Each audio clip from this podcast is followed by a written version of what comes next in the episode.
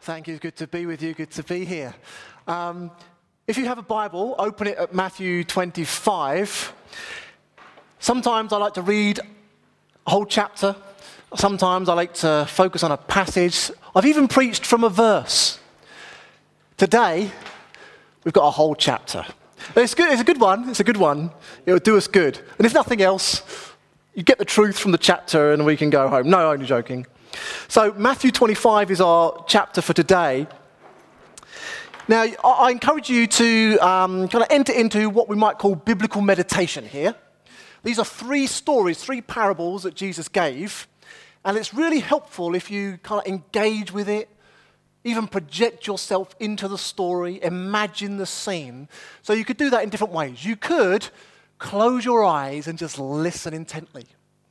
As long as you open them again when I've finished and I'm carrying on, I won't be discouraged.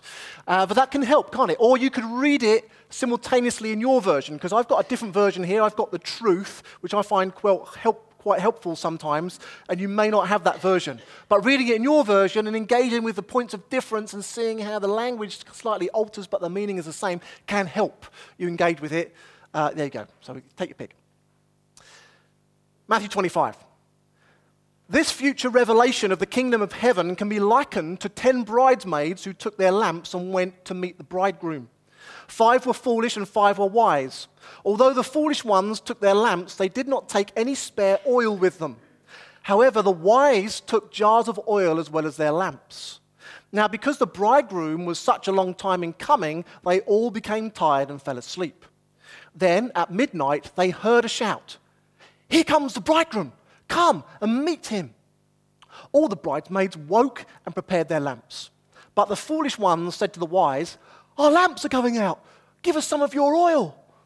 But the wise ones replied, "No, there is not enough for us, for all of us. You must go and buy some oil for yourselves." But while, uh, while on their way to the store, the bridegroom arrived. The wise bridesmaids were ready and followed him into the wedding feast. Then the doors were shut. Later, the foolish ones arrived. "Sir, sir," they pleaded, "open the door so we can come in." But the bridegroom responded, "I tell you the truth, I do not know you. So be on the alert, because you do not know the day or the time when the bridegroom will come to you." You can also compare the kingdom of heaven to a man who, because he was going to be away on a long journey, called his servants together and gave them various sums of money to put to use. To one he gave five thousand, to another two thousand, and to a third one thousand, knowing they had different abilities. The man who had been entrusted with five thousand used the money well and doubled the amount, making a further five thousand. The servant who had been given two thousand also doubled the amount and made a further two thousand profit. However, the man with the one thousand merely found a safe place and hid his master's money. The master returned after a long time and called the servants to account for how they had used the money. The man who had received five thousand brought the further five thousand profit he had made, saying, "Master, I have doubled the five thousand you entrusted to me." His master replied, "You have done well. You are a good and faithful servant. You have proved your faithfulness in a small way. Now I will give you much more responsibility. Come and share in your master's joy." Then the man who had been given two thousand came forward and said, "Master, I have doubled the two thousand you gave me to use." His master replied, "You also have done well and are a good and faithful servant. You have proved your faithfulness, so now I can promote you. Come and share in my delight." Then the man who had been entrusted with one thousand came forward and said, "Master, I regarded you as a hard man, expecting to gather a harvest where you have not sown the seed yourself. So in fear, I went and put your money in a safe place. So here it is. I return what belongs to you." His master replied, "You are a wretched, lazy servant. If you knew that I expected to gather a harvest where I have not sown personally, then you should at least have deposited my money in the bank, where it would have gained some interest by the time I returned." Then he ordered, "Take the thousand from him and give it to the one who now has ten thousand. For everyone who is faithful in using what he has received will be given more, so much more that he will have an abundance. But those who are unfruitful in the way they use the little they have will end up with nothing. Everything will be taken from them.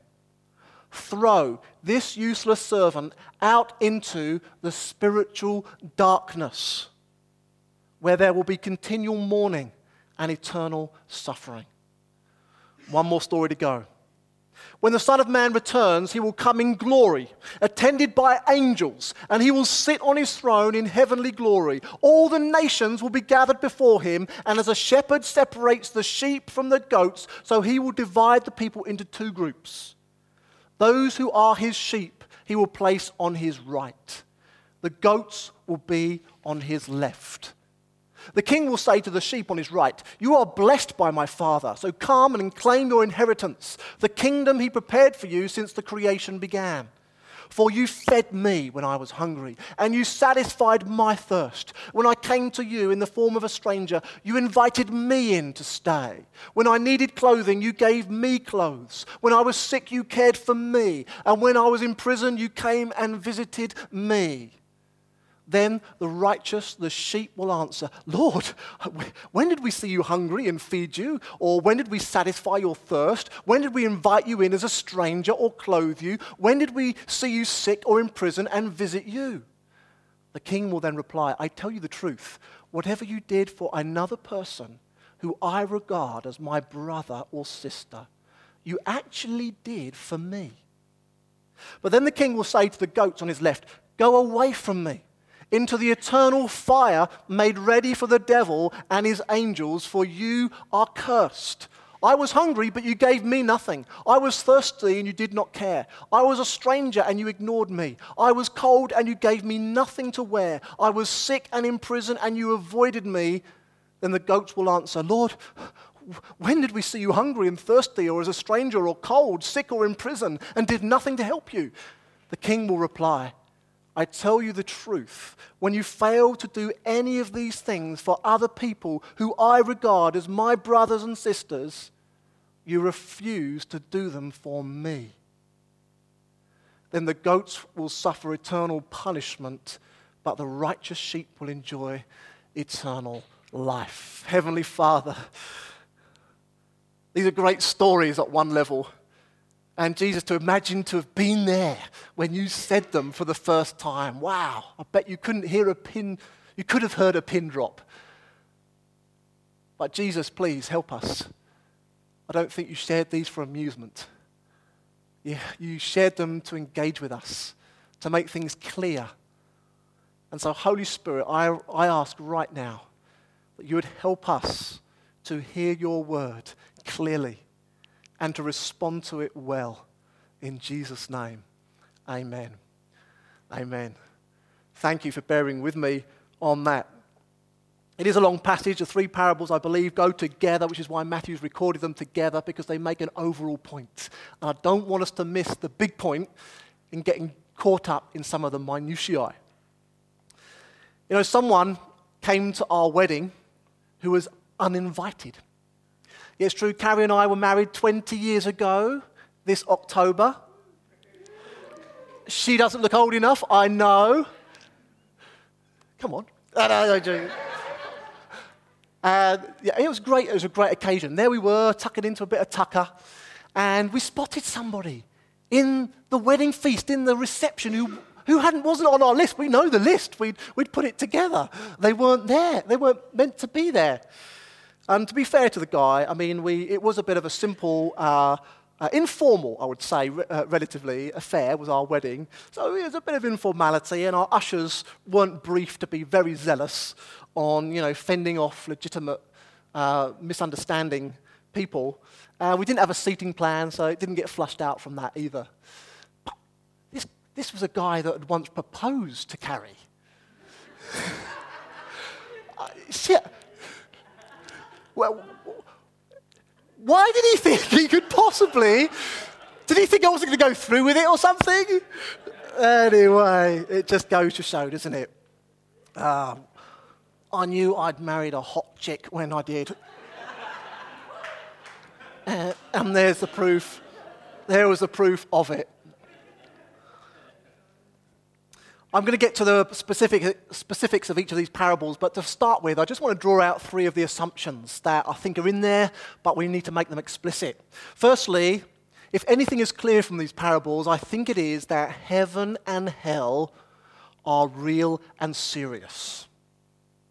Heaven is likened to this wedding feast where Jesus is the bridegroom, and you're either let in or you're shut out. In verse ten, hell is likened to being thrown into spiritual darkness, where there'll be continual mourning and eternal suffering, in verse thirty. These are the words of Jesus. The chapter ends with Jesus explaining that the goat-like folk will suffer eternal punishment, in verse forty-six. A place originally prepared for the devil and his angels, a place of eternal fire. That's what it was there for, originally, for them. But now these goat-like people are going in too. While the sheep, which the passage actually defines as the righteous people, the righteous ones, they will go into eternal life. They'll enjoy the master's happiness, the happiness of God, the joy of God. They'll go into the full inheritance that Jesus, in turn, has prepared for them. Now, you may or may not believe that heaven and hell even exists, or that hell is eternal, but I think you'd have to agree with me, based on these parables alone, that Jesus certainly believed that hell existed and was real and had eternal consequence. The second assumption I think these parables draw out is simply that Jesus came to save. Jesus came to save. He came to save people. He came to save mankind. It's why we as Christians often use words like saviour and salvation and saved, all because Jesus came to save us from something and into something. Jesus came, and it's good news, to save us from eternal punishment, from this place of hell that was prepared for the devil and his demons. He came to rescue us from that destiny. But he also came to save us into something, into something good, into his eternal inheritance, into his presence and his glory, into his victory, into heaven, like a wedding banquet. The third assumption I think is important just to draw out, and if we'd read the preceding chapter, we would have seen this more clearly, that Jesus is coming back. Amen? Jesus is coming back. Referring to himself in verse thirty-one, he says, "When the Son of Man comes in his glory, all the angels with him, he will sit on the throne in heavenly glory, and all the nations, all the peoples, everyone ever will be gathered before him." When he returns, and he will, and it's good news, there will be a judgment day. And Jesus, the most holy, perfect judge, as we were looking at last week, will be able to meter out justice in him.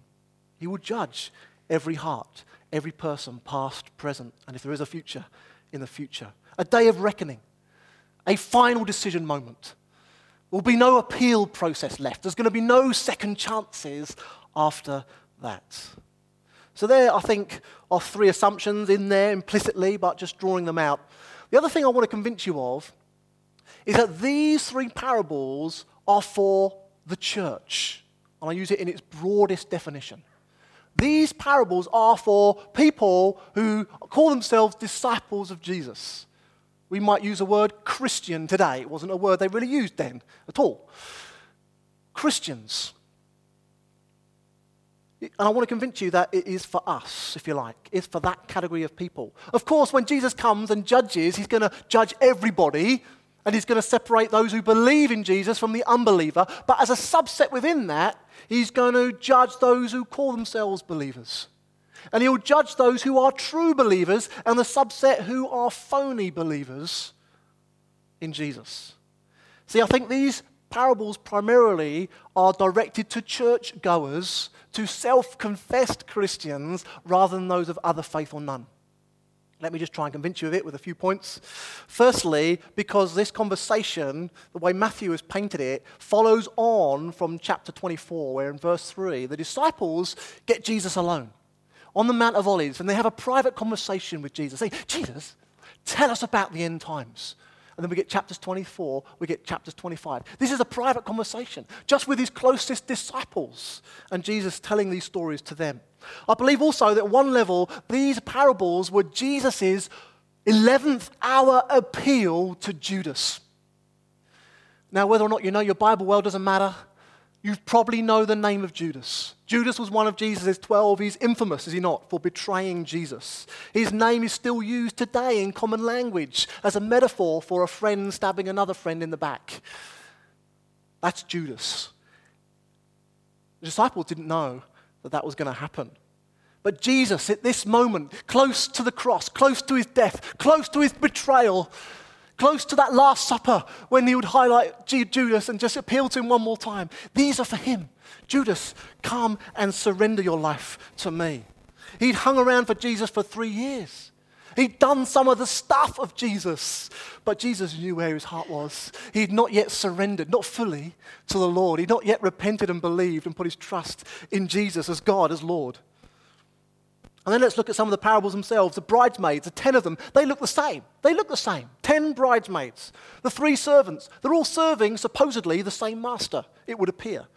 This woolly flock that the shepherd has, they all look fairly similar. If you go down to Saint Mary's, you'll find some things that look like goats nibbling away around the gravestones. They're not goats. They're sheep, I'm told. Sway sheep. I haven't said that right, have I, Graham? It's, it's an island in Scotland, apparently. Um, they look the same, and it's not until Judgment Day that the differences, the distinction will be made clear, will be exposed. I think there is a parallel, particularly to the sheep and goat parable in the Old Testament. If you read Ezekiel thirty-four, eleven, twenty-four, you'll find God there as the shepherd separating his flock. The true sheep from the not-so-true sheep, the imposters. And he talks about the sleek and the fat and the thin. He's separating them out, the goats and the sheep. And finally, to convince you that this is for us, these parables are for us and the church more broadly. All of these call Jesus Lord in this parable. The foolish bridesmaid in the version I read out called him Sir, Sir, or the Jesus figure in the story. Sir, Sir, verse eleven. The lazy servant called him Master in verse twenty-four. The self-centered goats called him Lord in verse forty-four. Now, in my translation, they come out as different expressions, but actually in the original, in the Greek, it's all the same word, kurios, meaning Lord, King, ruler. You see, these guys and gals, they knew the lingo. Perhaps they even believed that Jesus was God, but they hadn't surrendered to him as Lord. You see, Judgment Day is like a referendum. It's like a yes, no. It's a binary decision. You're in or you're out. That's all there is. There's no third category. Jesus is going to be flashing out, therefore, the pretend, the play acting, and the partial Christian. And there's no third category for them, those who look like Christians, behave like Christians, but aren't, haven't submitted to Jesus as Lord. There's no third category for them. They go in with the rest, with the goats, with the unwise, with the unfaithful. I believe the one big theme, the big question that Jesus is asking of his twelve is this: are you saved? Are you saved? Are you saved? I think each of these parables help us to discern whether or not we are saved, because Jesus doesn't want us to be hoodwinked. He doesn't want us to be deceived into thinking we are when we're not. But I think they also help us as Christians when we're witnessing, when we're discipling others, discerning whether or not, where this, where's this person at? Have they come over the threshold of faith in Jesus, or do they just look like they're close to it? Or have they gone? It helps us disciple others. Not based, because we need to discern, don't we, whether someone else is saved or not. Because that, that helps us understand how we can best help and support them. And we can't just base it on, on their behavior or what they look like. We can't base it on just even the prayer they've said or the words they've used. We need to look beyond the so-called Christian credentials of those who are seeking God and find out how we can best serve them towards faith or in faith. And I think this is very relevant for our nation. In the twenty eleven U K census, and I like censuses, and I'm waiting for the next one, twenty twenty-one, uh, it said that over thirty-three million people in the U K ticked the box that said they're Christian. thirty-three million people. fifty-nine percent of the population said, I'm a Christian. That was down from seventy-two percent ten years previously. But we have to, don't we, church, discern, are there, really? How many? How do we get a better estimate of it? I don't know. The best source, I guess, was Operation World. I went to them. I trust some of their uh, analysis. I don't know exactly how they do it, but they estimate there to actually be five point five million, what they would term evangelical Christians, which may roughly be a proxy to those we're talking about, those who were born again in Jesus. five point five million, under nine percent of the population. Now, that might be an over-exaggeration. I don't know. But if it was true, then fifty percent of our nation think they're a Christian, and they're probably not. These parables are for them. We need to help them grapple with these parables. We need to be those who bring these parables to life for fifty percent of our nation. The question one is this: do you have a personal relationship with Jesus? Let's look at the ten bridesmaids. And there's all sorts of detail in here, but let's go to verse twelve. This is the key to understanding the whole thing about the bridesmaids. I tell you the truth, said Jesus to the unwise ones, I do not know you. I don't know you. They're shut out of heaven simply for not being known by Jesus. But they thought they were young and bridesmaids. This is a shocking picture.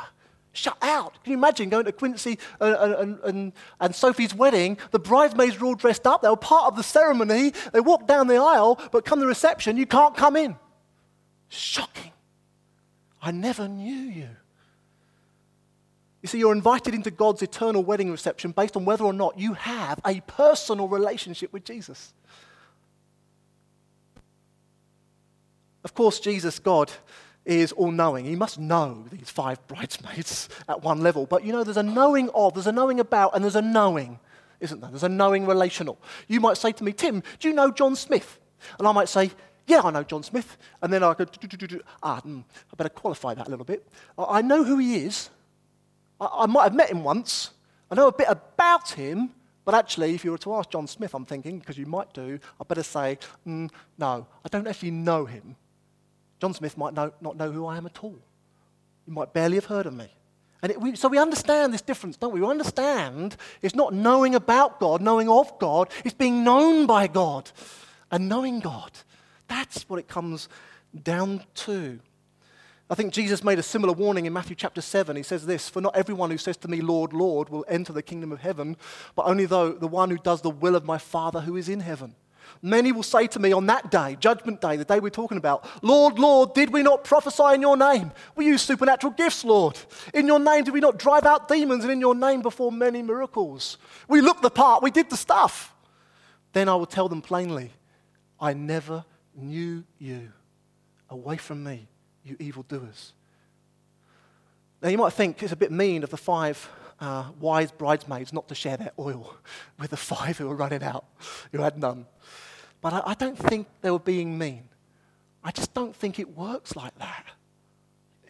You can't do that. It doesn't work like that when it comes to relationship with God. You can't inherit a relationship with Jesus by having Christian parents. I had to come and realize that for myself, age fifteen. You can't become a Christian by just going to church. You can't have a second-hand relationship with Jesus. You can't be a friend of a friend of God on his Facebook page. It doesn't work like that. He's got to friend you. You can't, you see, you can't piggyback the church into heaven. A second-hand relationship with him is not good enough. As a Christian parent, I might want my children to be saved, but I can't make it happen. I can't put it in my will. I can't leave it to them. I can't pass it on to them. So as well as the, as the wise bridesmaid said, you've got to go to the shop. You've got to go to the oil shop to get the oil. You've got to go to the shop. You've got to buy it for yourself. I can't give you this. It doesn't work like that. You've got to go and find it for yourself. You've got to go to God's oil shop. If you want the oil of his forgiveness, if you want the oil of his new resurrection life in you, you've got to lay yourself on his counter. You've got to give up your sin. You've got to give up your life and say, Lord, I submit myself and surrender to you, and find that he gladly gives you off the shelf loads and bucketfuls of abundance. You didn't really pay for it. He paid for it all along. But here it is. The oil is for you. You've got to go to the shop and get it for yourself. Have you got a personal relationship with Jesus? Number two would be this. Have you put your faith in Jesus into action? Let's look at the three servants. I say all these servants received a different gift from their master, but one was thrown into hell who had done nothing with his gift. Nothing. Not done anything. But the laziness, I think, really was symptomatic of his heart, his lack of faith in who the master was and the fact that he needed to serve the master. Now, I, we believe that we're saved by faith. Not any old faith, but faith in Jesus. Jesus as God, Jesus in his resurrection. That's what saves us. And we're saved by faith alone. Nothing else, nothing added, nothing taken away. It's faith in Jesus. It's always been that way. You read about Abraham in Genesis fifteen six. Abraham believed the Lord. He put his faith in God. And that was credited to him as righteousness. That made him right with God. That saved him. His faith. Paul emphasizes this throughout his letters, particularly to the Romans. Romans three twenty-eight, for example. For we maintain that a person is justified, is saved by faith, apart from the works of the law, apart from doing stuff, however nice and right and good that stuff might be. You're saved by faith and faith alone.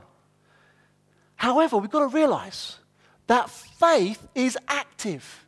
It's not a passive thing.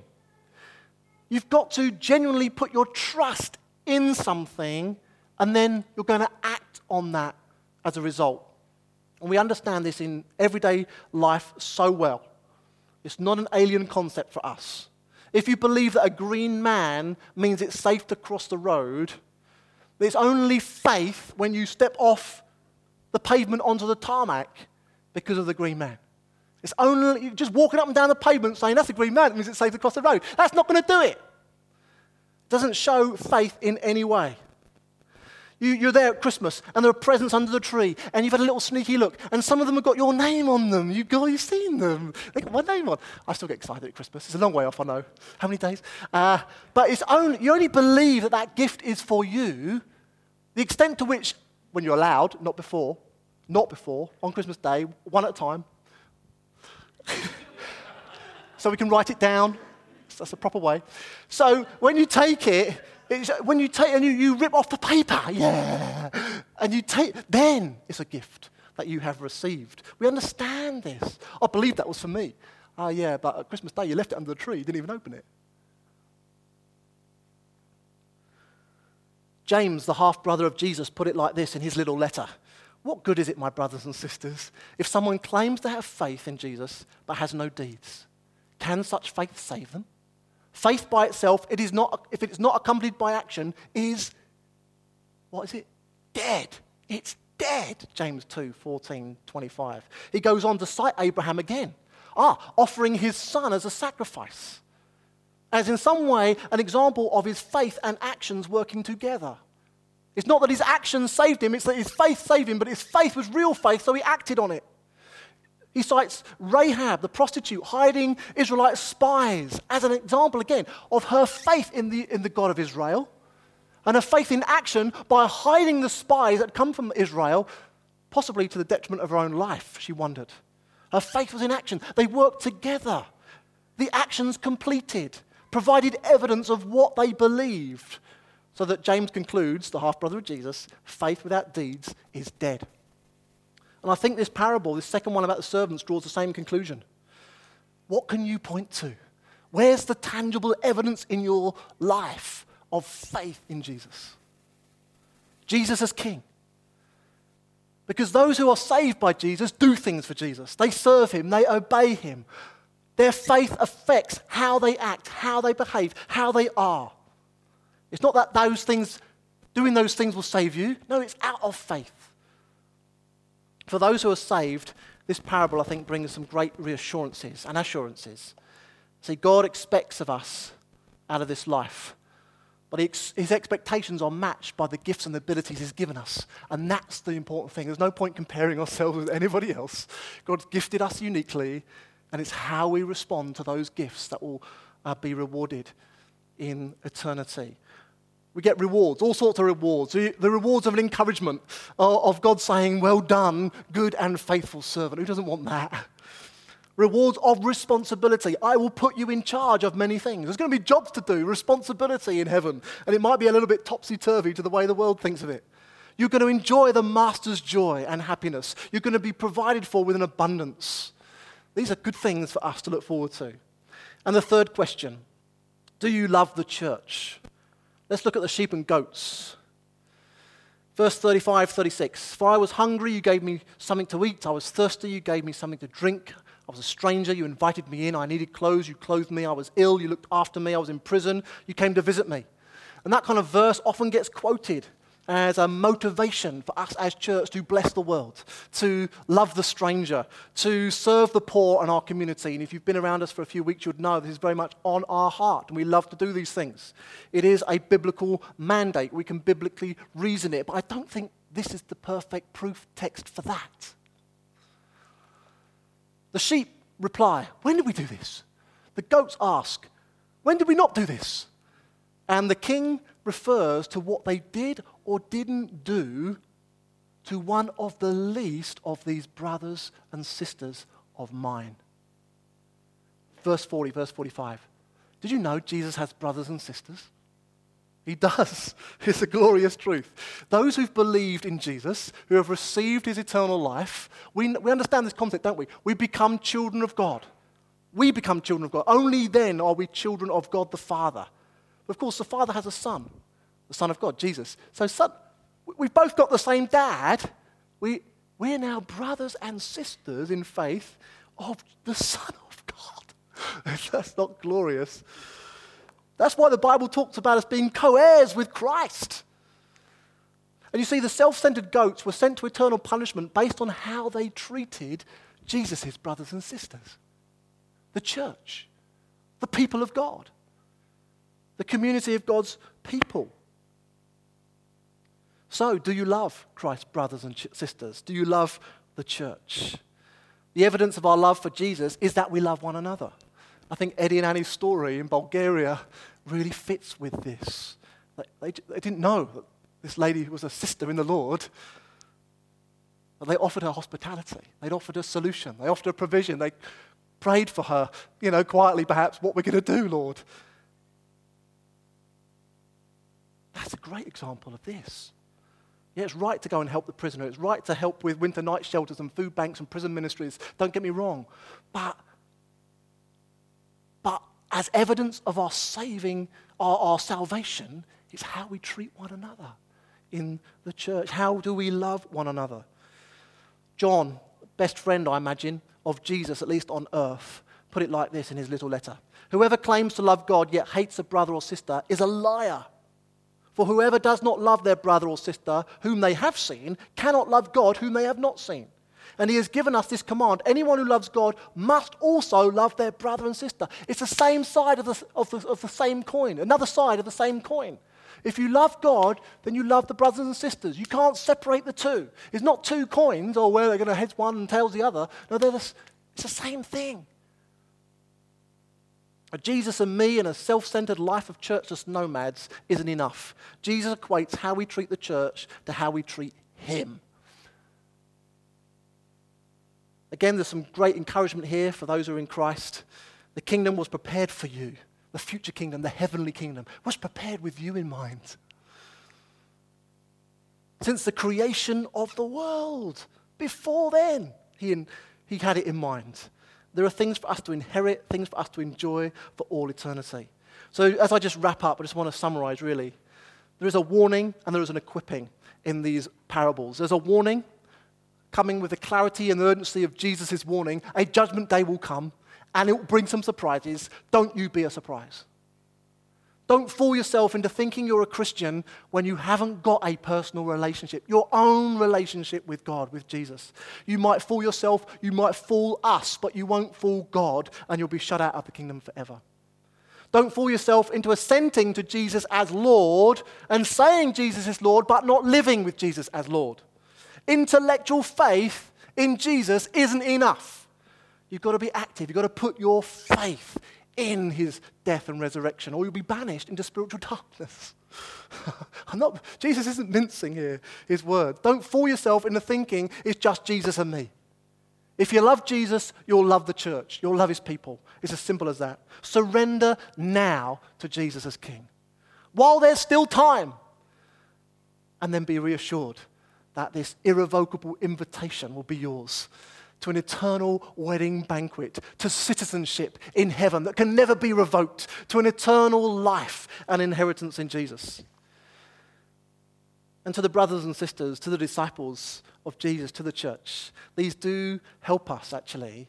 They equip us in our witnessing and discipling, as I said at the beginning. They help us discern past what's, what we see and what we hear and the credentials and the qualities. No, no, what's going on in their heart? I think these will really help us assess evidence and lead people helpfully into discipleship. Let's be innocent as doves, but as wise as serpents. Wise. We need to be wise in this. And they also help us disciple ourselves. Really, these three parables distill down what really counts in this life. We can go, and we want, we should go, and God wants us to go assured of our eternal security. But these parables also tell us what's going to be rewarded in heaven, and therefore what we should really go for now. There's no time to waste. Let's store up treasures in heaven. So the three questions to leave you with, my friend: how is your personal relationship with God? Take that away. And what are you going to do about it? Are you putting your faith into action by serving God, using your God-given abilities and talents for his glory?